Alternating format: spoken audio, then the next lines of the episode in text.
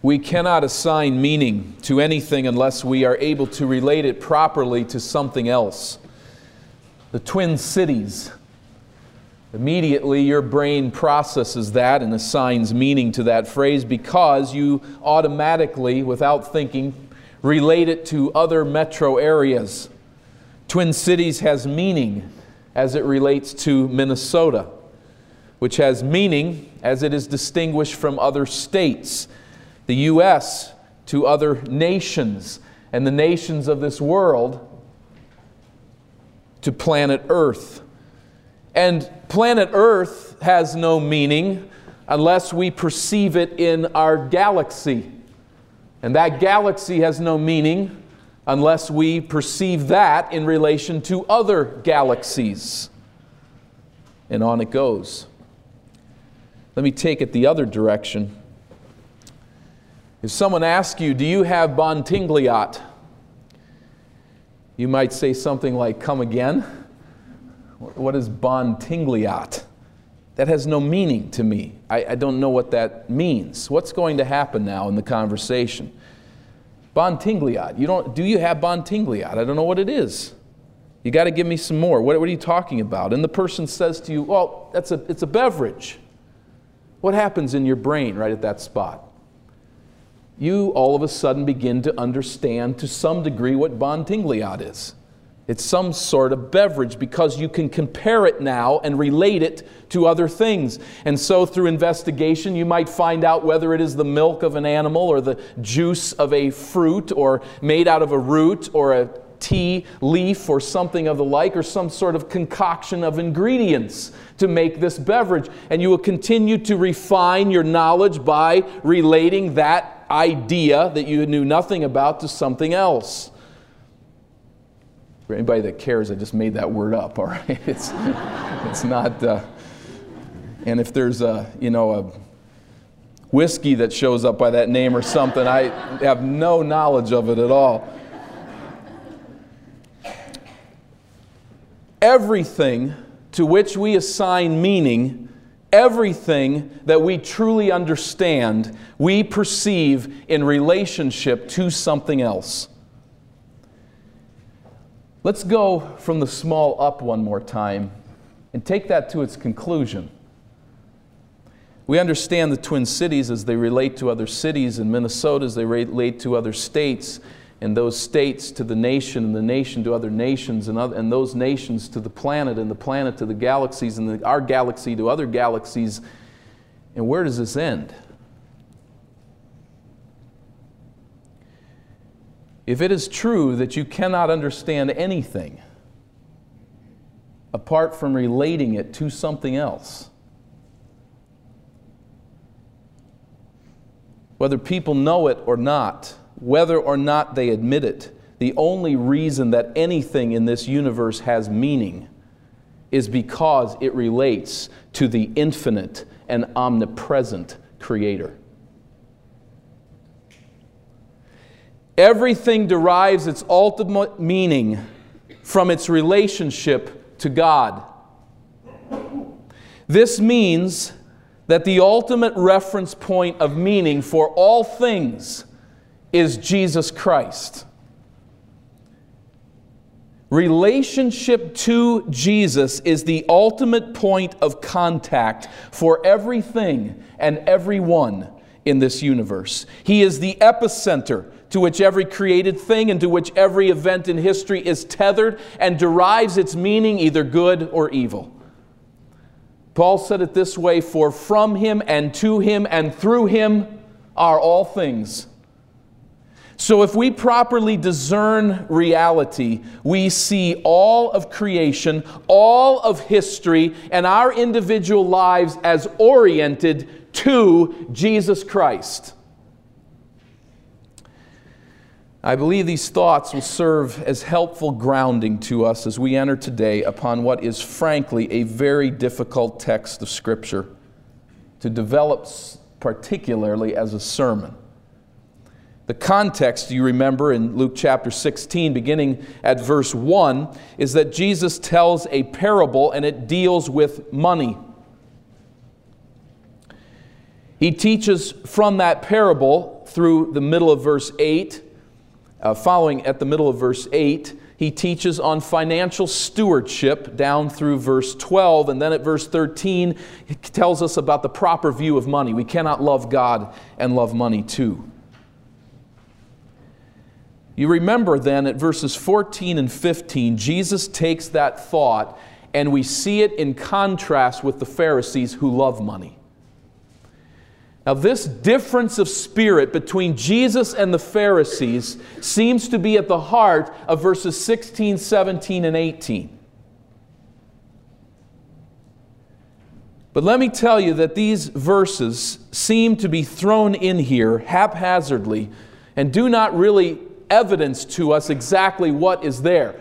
There seems to be some emphasis upon the Pharisees and their different spirit, but you'll notice there, if you have the NIV translation, you'll have the heading there additional teachings. You know what the translation for that is? Which being interpreted is we have no idea why these verses are here.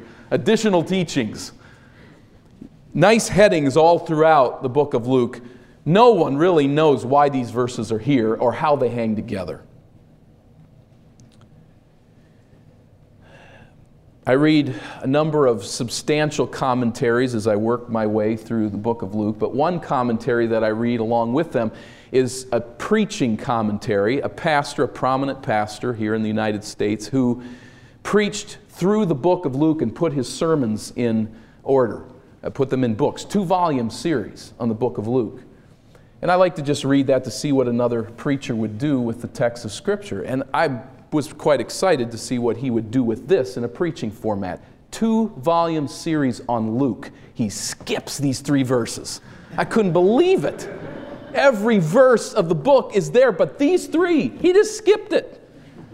I wanted to call him up and say, What's going on here? This isn't fair. For a guy that's preached through the genealogies of Genesis, I can't let loose here. We've got to go through this. Obviously, it's here for a reason, and God means for us to understand something. One thing I think we're going to understand after we look at this verses is the mystery of Scripture in part. These are hard. Sermonically, I'm telling you and preparing you for this, I don't know what to do with these three verses. And I'm in good standing, apparently.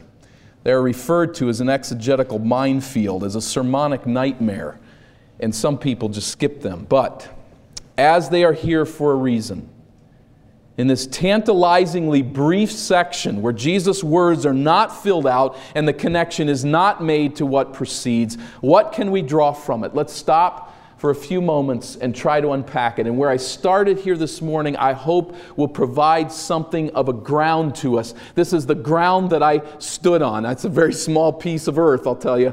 But I'm standing on this piece of ground here to say it seems to me that Jesus is at the center of it all. And an orientation to Jesus Christ is what is key to what his teaching here.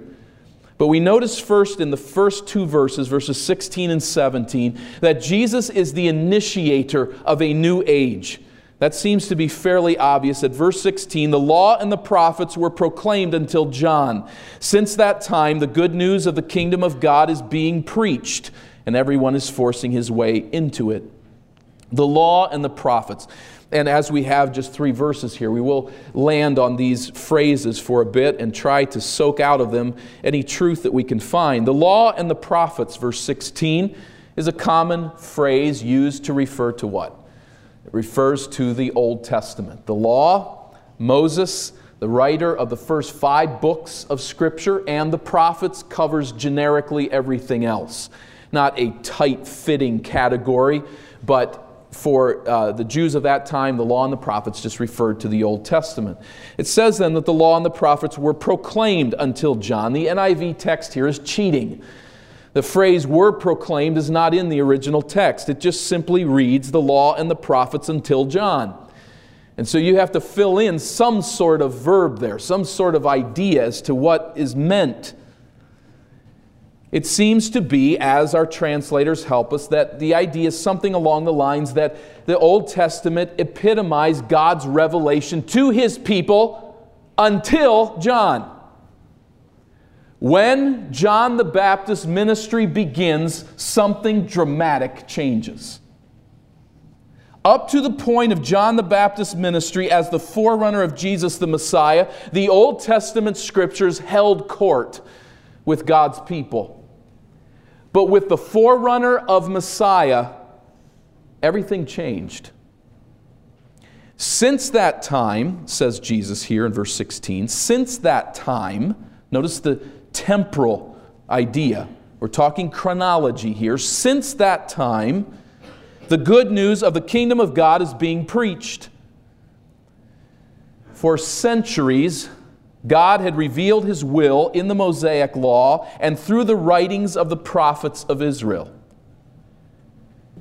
We must stop for a moment and try to consider the grandeur, the majesty, the rich heritage of the Old Testament.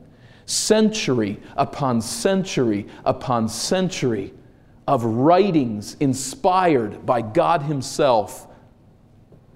In these scriptures, think of it, the people of Israel are chosen as the people of God out of all the nations on earth. In these scriptures, God establishes his covenant with Abraham, Isaac, and Jacob and their people. The law was given to Moses, and the holy nation of priests is established. The sacrificial worship is instituted with all of its ritual and intrigue. God establishes in the Old Testament the dynasty of King David and there's Solomon's temple, and there's the filling of that temple with the glory of God and its eventual departure. There are the prophets. There's Elijah and Elisha and the many miracles through them and through other prophets who spoke the word of God through such harsh situations and circumstances, always calling God's people back to the law, to the law, to the law. What a heritage. What a great work of God is the Old Testament scriptures.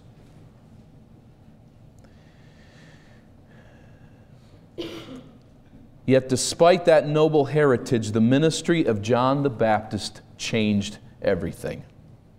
With one foot in the old era, John the Baptist stepped into the new era, announcing Jesus as Messiah the one to whom the Old Testament pointed all along. With Jesus, the era of promise gave way to the era of fulfillment.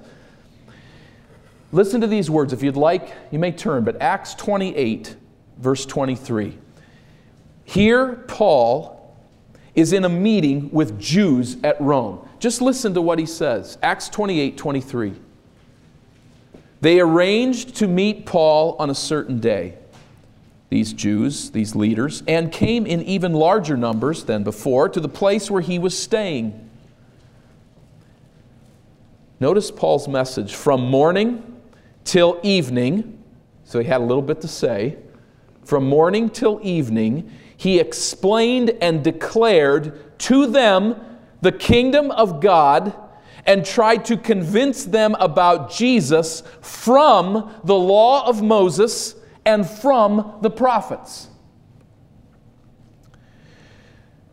So when Jesus arrives on the scene in salvation history, that history enters a new era to which the Old Testament economy yielded right of way.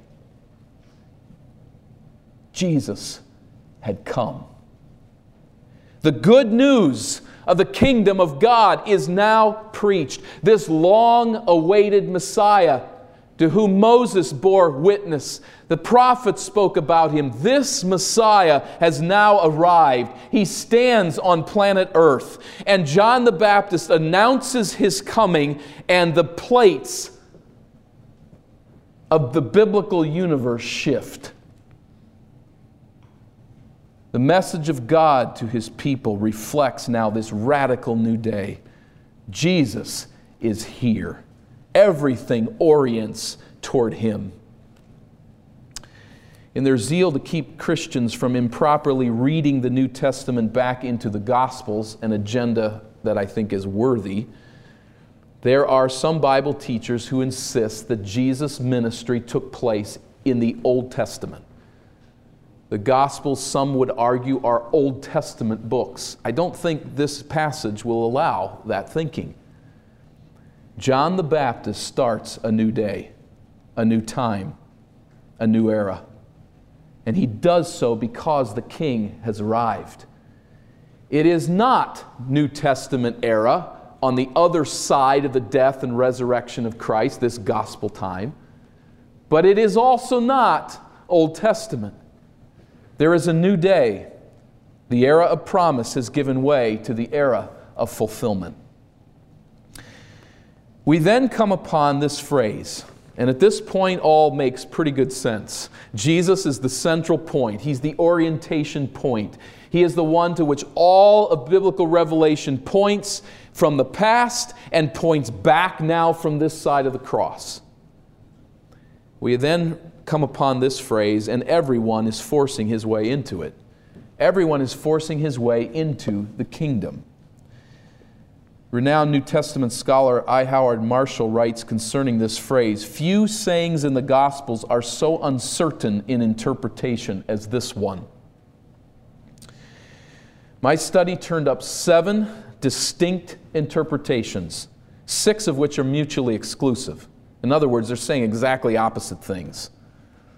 What do you do with that? Part of the problem is that the Greek phrase can be taken very differently. What we have here is a translation, which you have to do, but as you give this translation, the, the uh, translators are tipping their hand as to what they believe. So you say, well, it seems like people are forcing their way into the kingdom. What's so hard about that? It's got to narrow the meaning down.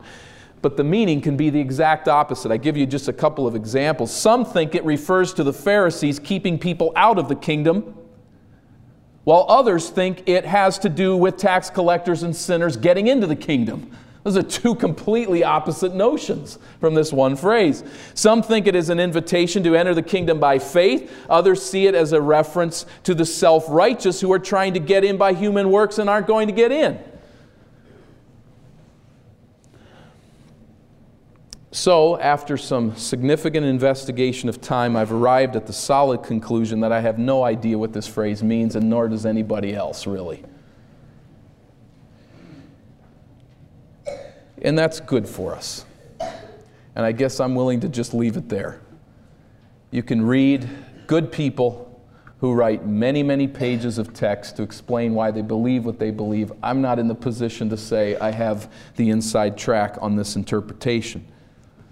But what we can know is that salvation history points to Jesus Christ.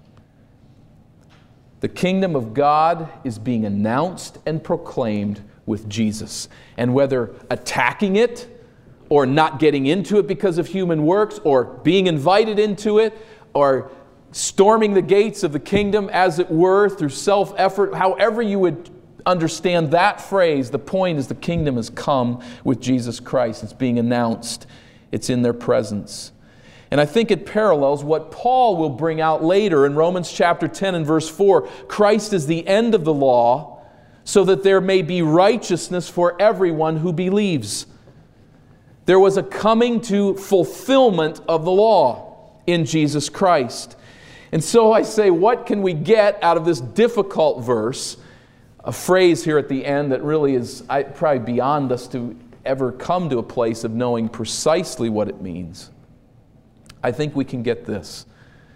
And I call for your ears, and I call for your attention, and I pray for those of you who have been here in this church for some time, for those of you that are new, I pray particularly for those of you that are young, that you will hear this point and hear it well. Jesus is the center of the Bible. If that's all we gain today, and if that's in fact for some all that we gain of theology, that's pretty good. Jesus Christ is the epicenter. He's the center, the controlling figure, and the controlling essence of all of divine revelation. He is, as the author of Hebrews says, the ultimate revelation of God.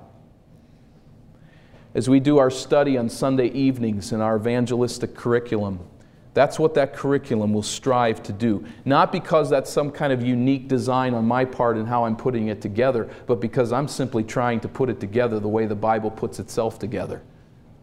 And the Bible is put together to highlight and to focus and draw attention in the Old Testament as well as the New upon the person of Jesus Christ. He is the center of Revelation.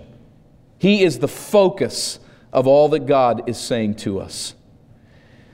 Now, what does that mean, practically speaking? Does this mean that the Old Testament is obsolete?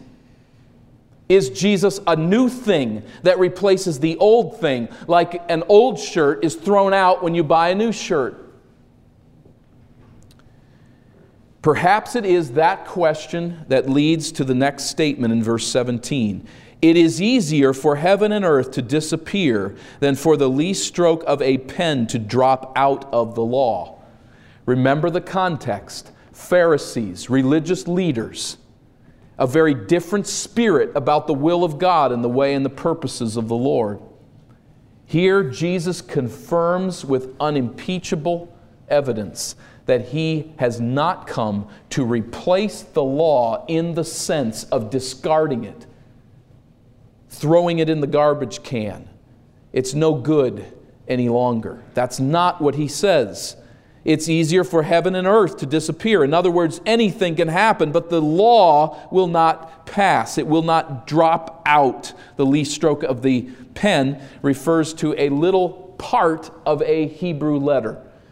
We might liken it to what's the difference in your mind in lowercase letters between an F and a T? Just that little curl on the F, right? It's both straight line down and across, but the F has a little curl on the top. That's analogous to what Jesus is saying here. That little curl on the top of the F will not pass out of the law. It will not drop. It will not fail. It will not be set aside.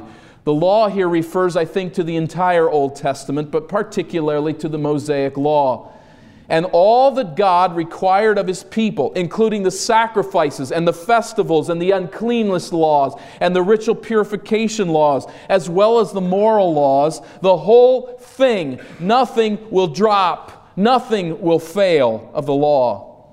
The law is not discarded like an old shirt. Rather, it is what? It is fulfilled in Jesus Christ. It comes to its ultimate point of reference in the way that Jesus lived. Those of you who are going through the excruciating task of reading through the book of Leviticus on Wednesday nights, take heart. That's a tough thing. And I applaud Pastor Pratt for taking you through that and saying all scripture matters. We're going to read through the skin rash laws. That's tough going, isn't it? Don't ever forget as you're reading through the book of Leviticus that it is all pointing to Jesus Christ. Now, not in goofy, weird ways, trying to read what's, you know, where's Jesus in the red skin opposed to the white skin. Not in that kind of sense but in the sense that all that God is saying in the Old Testament finds its fulfillment, finds its fullness in the way that Jesus Christ lived his life. He fulfilled the very essence of why God gives skin laws and mold laws for your house. We're more Old Testament than we thought we were, aren't we? All this mold stuff going on in houses. But he, why does he give them all these mold things?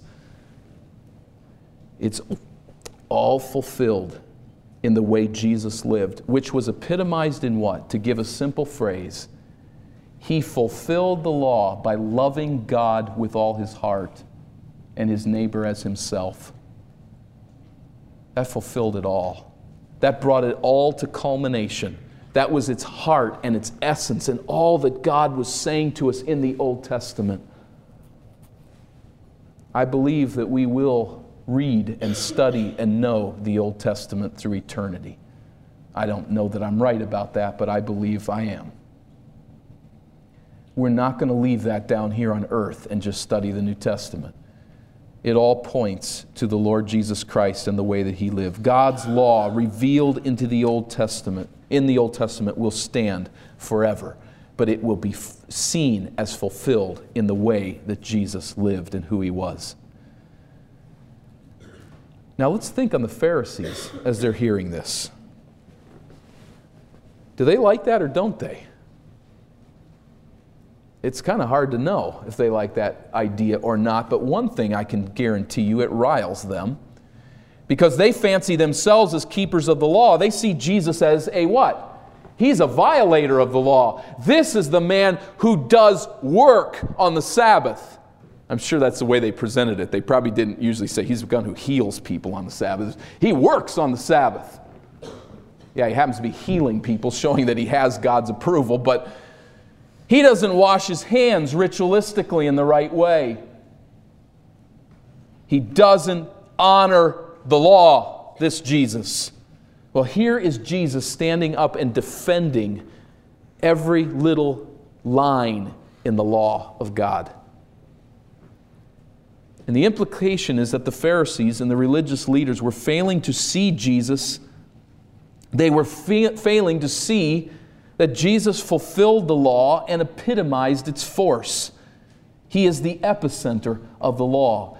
They were not keeping the law because they were missing Jesus Christ as its center and as its full example. Really?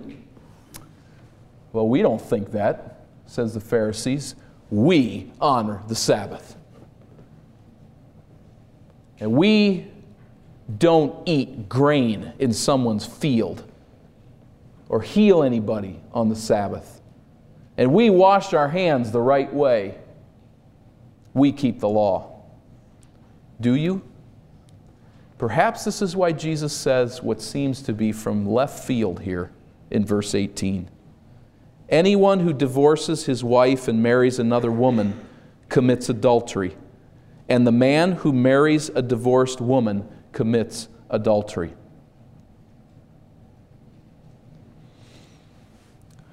Whoa. This is tough to figure out how this fits in here, but perhaps this is part of it. Does the grace of Jesus introduce a moral standard, a Christian ethic that is less stringent to follow than the law? Yes. Ceremonially, certainly, think of Wednesday nights, you that are reading through that. Has Jesus made your life easier? Wow. A lot easier in one respect. But morally, has Jesus taken the laws of the Old Testament and fulfilled them by saying, you know, God didn't really mean what he said there? It's really not all that harsh and all that difficult. Let's kind of just back off and ease off on this law thing and let me just show you a new way of love and grace. Is that Jesus? What did he do with the law of adultery? You look at a woman to lust after her, you've committed adultery in your heart. Among the religious leaders in Israel, the topic of divorce and remarriage was hotly debated at this time. And it's centered upon Deuteronomy chapter 24. In Deuteronomy 24, particularly in verse 1, it, Moses refers to a person divorcing his wife, and again, this would have been male divorcing female in this culture. He speaks about divorcing a wife for some indecency found in her. What does that mean? Well, the rabbis had a heyday on that word and on that whole text. What does it mean to find indecency in your wife? As far as we know, every rabbi believed that it meant adultery. That was Shammai in his position, and that's at all that it meant, but adultery. If your mate has committed adultery, you are free to divorce your mate and to remarry another. As far as we know, every rabbi believed that. But then there were rabbis such as Hillel who said if she burns the food, you can divorce her. I mean, that's a pretty troubling thing for a man to deal with here. You know, she burns your food, you can divorce her and marry somebody else, Hillel says. There's a lot of people that like what he was saying. If she talks against your relatives, if she talks too loud, Hillel kind of had most wives covered there somewhere, didn't he? Too loud, burn the food, or talk against my relatives.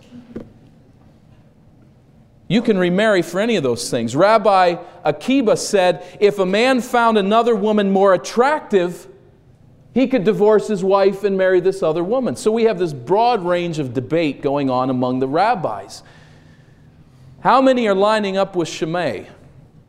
Shammai, however you say his name. How many are lining up there? Well, a small number. I can divorce only for adultery. But here are the religious leaders of Israel who are saying you can divorce your wife basically if you feel like divorcing your wife. And there's a lot of religious leaders in Jesus' day that are saying, I vote for that. And they had the money to divorce wives and take on other wives who tended to be a good bit younger and a good bit prettier. Akiba. And so Jesus comes into this hornet's nest of people who are seeing marriage and taking it very lightly, who are seeing it as a small thing and taking it very lightly. And he says, without qualification, anyone who divorces his wife and marries another woman commits adultery, and the man who marries a divorced woman commits adultery.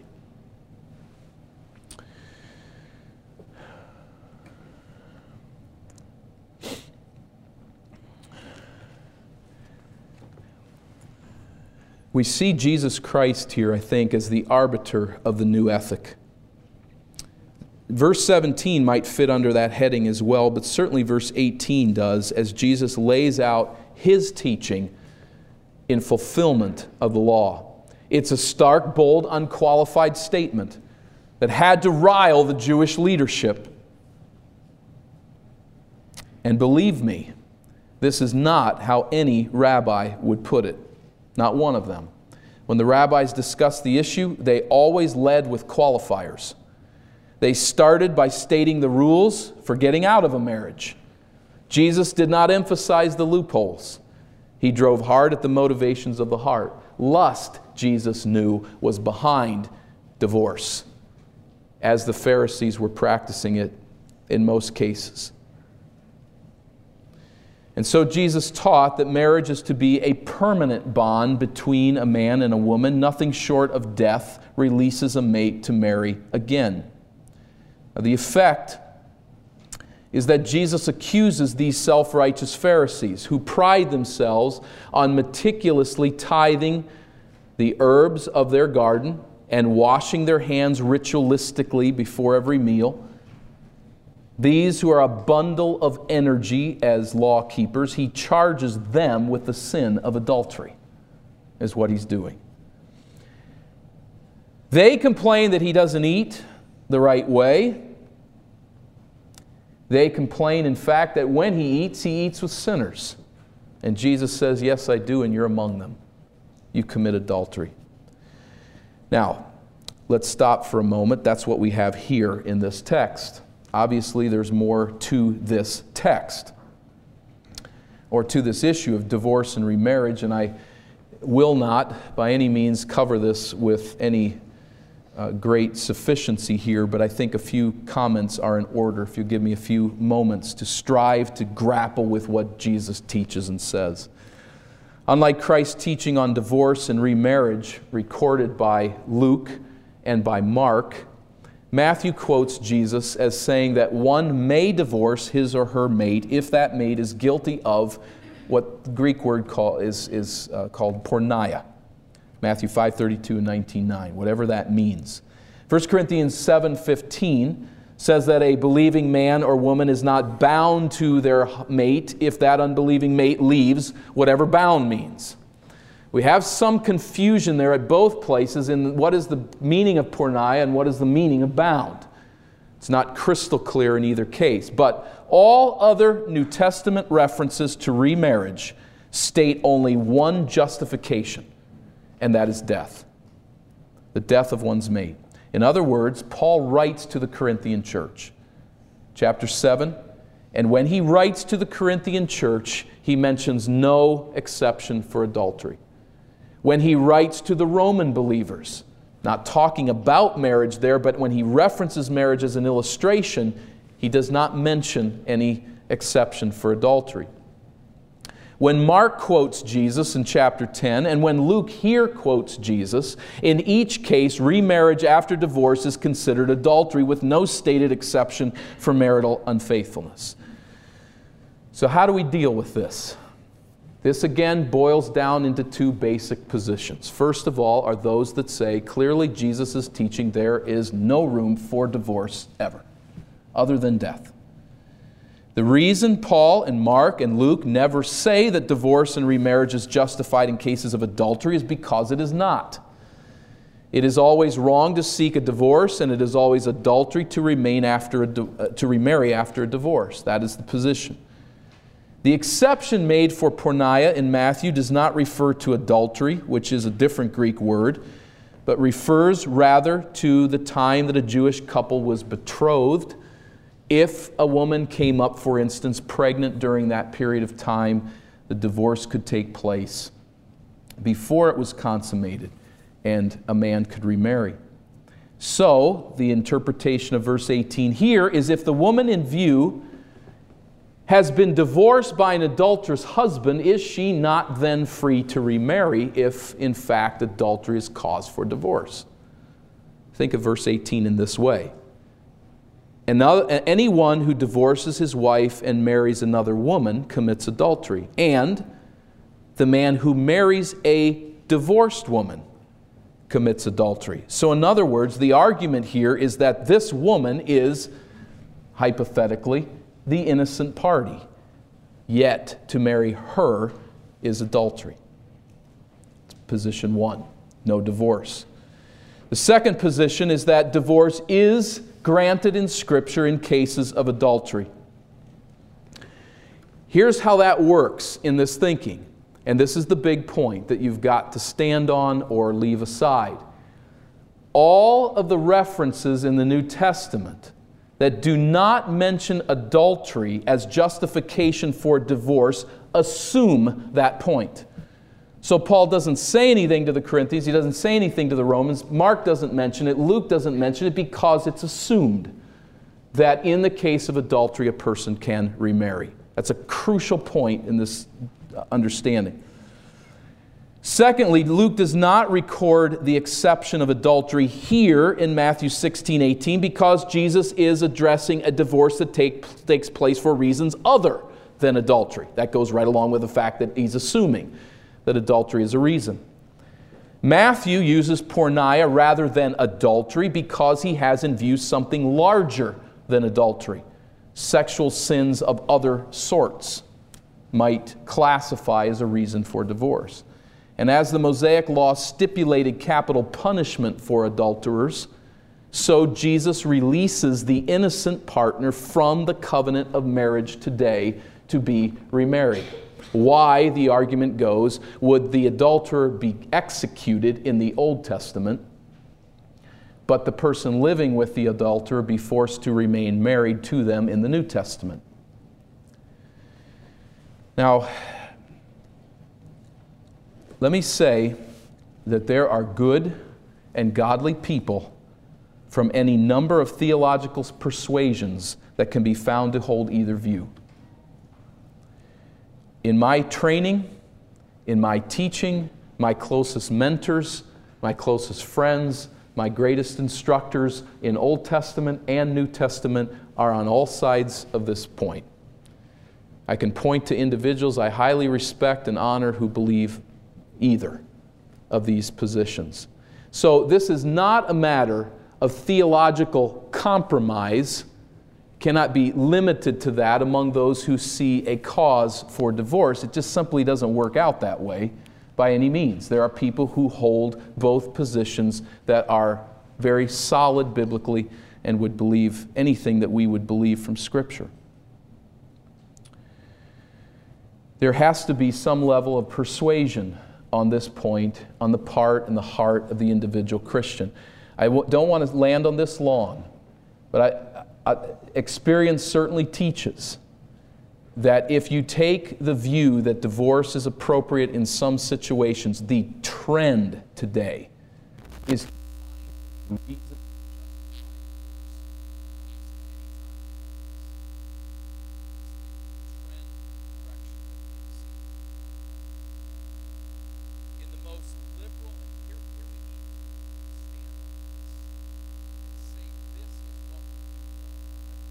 voice, haven't I? I think maybe my battery's out. That's fine. I'll just yell a little louder. Is it back on? All right. This is what we know. And this is not a matter to, of equivocation. This isn't a matter of goofing around.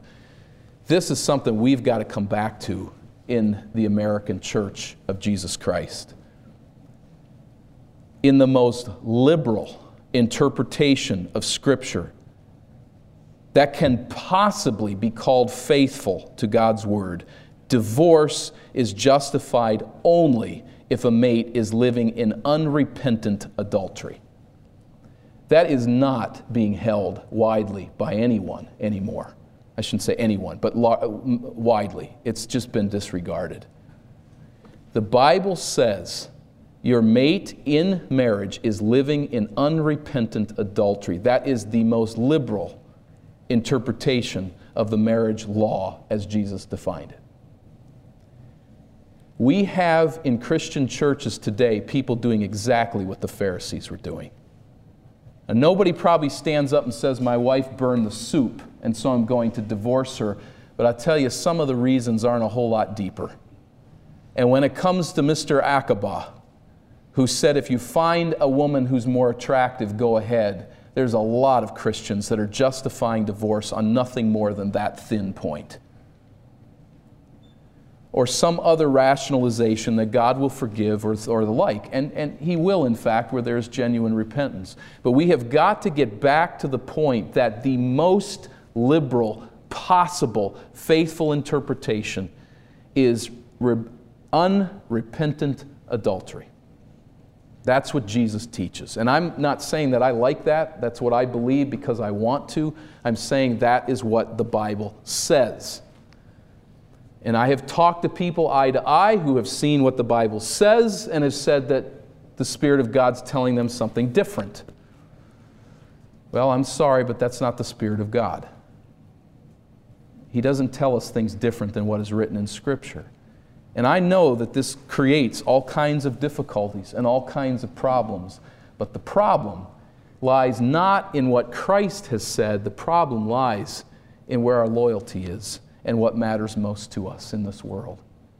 And living in a culture where self actualization and self freedom and pulling yourself up to be in the right and best place you can possibly be in has got more to do with the way many Christians think today than what Jesus said. What Jesus said matters, and we need to submit to it and honor it. The most liberal interpretation is unrepentant adultery within marriage. Your mate committing adultery with someone and refusing to repent. Why do I say that? Luke chapter 17, Jesus will teach us what we are supposed to do when someone repents it's forgive. And if we forgive, then we release them from the guilt of their wrong. And I think that that would lead then to say that we should remain within marriage and grant forgiveness. And by God's grace, the church surrounds and brings strength to that marriage. But divorce for any other reason means that a subsequent remarriage falls under the category of adultery. In other words, you are still responsible to your mate in God's eyes. It's a tough matter. And I know that it hits people in a lot of different ways and we exalt and rejoice in the forgiveness of God. And I say that with great meaning. It's just not the issue here before us today. God can forgive, He can bring spiritual healing and strength when we have failed. But what does matter ultimately, this isn't given to us, is it, this verse, to say, here's everything you need to know about marriage and divorce. It's not why it's here. Why is it here? because the ethic of Jesus Christ demands that we orient our life to what He thinks. That isn't natural for sinners. To orient your life to what He thinks. That means what for us as we come to this place, what is not, this is not an intellectual debate so much as to whether marriage, uh, uh, divorce and remarriage is right or divorce and remarriage is always wrong. It really comes down to those of you who are not married, whoever you are, as young as you are, whoever you are, those of you who are unmarried, you need to realize that the ethic of Jesus Christ, his moral command, needs to guide the way that you think about marriage. You need to perceive marriage as a relationship that you enter for life. Don't look at it any other way. Don't perceive it as something to get out of. God's word is clear. There is to be no sexual relationship outside of the bond of marriage. And once that bond has been established, you are to stay in that relationship. That's his norm. That's the thinking of Christ. It means we're going to have to think quite differently if we are in a troubled situation. And I know horror stories that would bring chills to you if I told you what happens between some married couples and the horrible situations people find themselves in. But those of you who are unmarried, you need to know that when I take a vow at a wedding, it is for life. That's Jesus thinking, and I've got to orient my moral character and standing and practice to Him and what He thinks. And for those that are married, in fact, for those that have been remarried, and there has been a divorce, perhaps there's been adultery, perhaps there has not been adultery. Perhaps you know in your heart that you have violated the law of God and the will of Jesus Christ in this area in your life. Here's his will now stay married to the person to whom you're married. If he's giving you a second mate or wherever you are in the number, stay married. That is his desire. It is not to break apart what God has put together, but it is to bind it together until death separates. So, even for those who find this a hard topic because you're on a second marriage, know that there is also hope here as you focus on where you are now. That is to stay married and to stay sexually faithful to your mate. And I thank God to say that.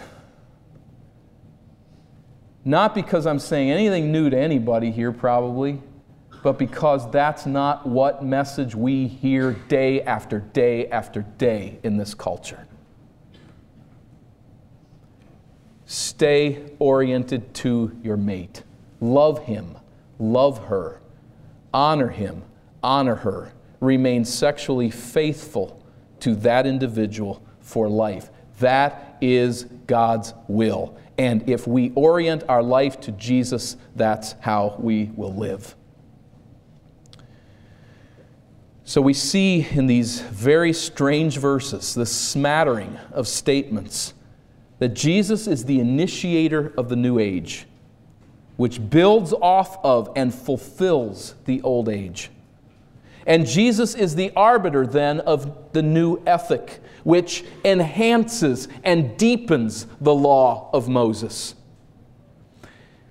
And the key and the center of it for us is that Jesus Christ is the ultimate point of orientation in the universe, in the course of salvation history, and in your life everything that has taken place, everything that's been created in this physical world, everything that's taken place in the course of history points forward to Jesus or backward to Jesus, and that is exactly how your life and my life should be oriented. Jesus Christ is the point of reference, He is the center. And as He is, our world oriented toward Him, that will change the way we live. The followers of Jesus Christ were seen by the Pharisees as followers of Jesus Christ. You remember that? They took note that these men had been with Jesus. It means that if you are oriented to Jesus Christ, you will do business differently. You will be a different kind of neighbor.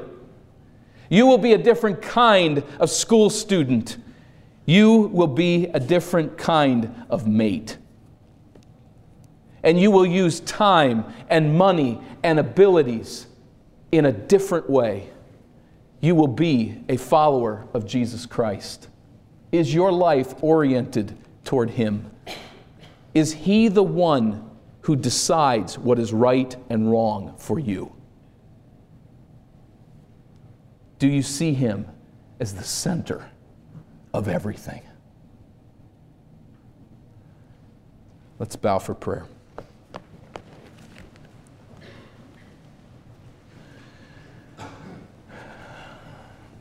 Our Father, we pray that you will work in our lives and hearts to respond as we should to the instruction of Jesus with as little as we understand.